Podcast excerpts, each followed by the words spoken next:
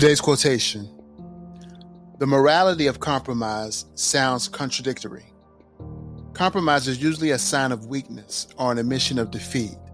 Strong men don't compromise, it is said, and principles should never be compromised. I should argue that strong men, conversely, know when to compromise and that all principles can be compromised to serve a greater principle. A quote by Charles Handy in his book, The Age of Paradox. The culture and society we live in does not value compromise.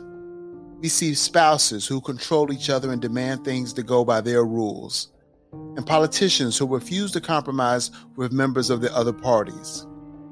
We find athletes, artists, and performers who refuse to compromise on their salaries, and pacifists who refuse to compromise their beliefs even when faced with abhorrent wickedness and immorality, such as the slaughter of innocent children. Perhaps it originates from our view that compromise is a sign of weakness or an admission of defeat. However, compromise is no such thing.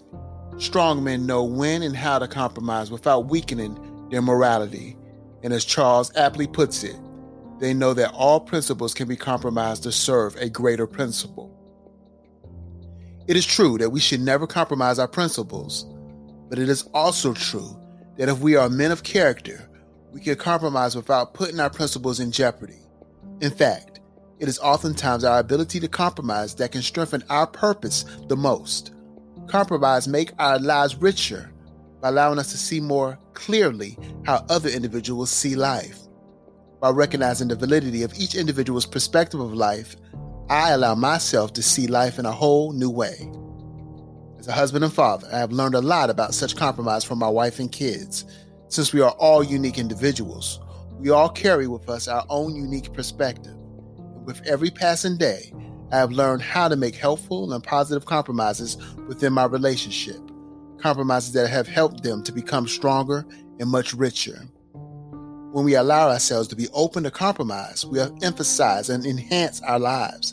We see things in new ways, fostering mutual respect for one another. We also find that our perspective of situations and life in general becomes much clearer. So I challenge you, be open to compromise for a greater principle or purpose today.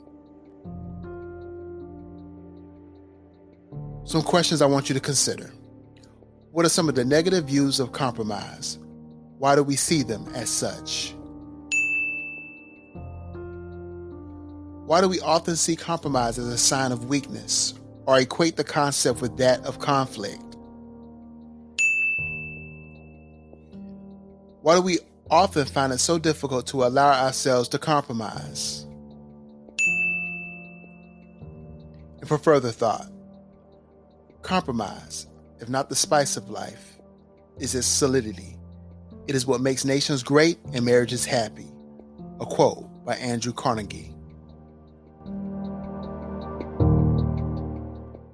yeah. Oh, yeah, look at this.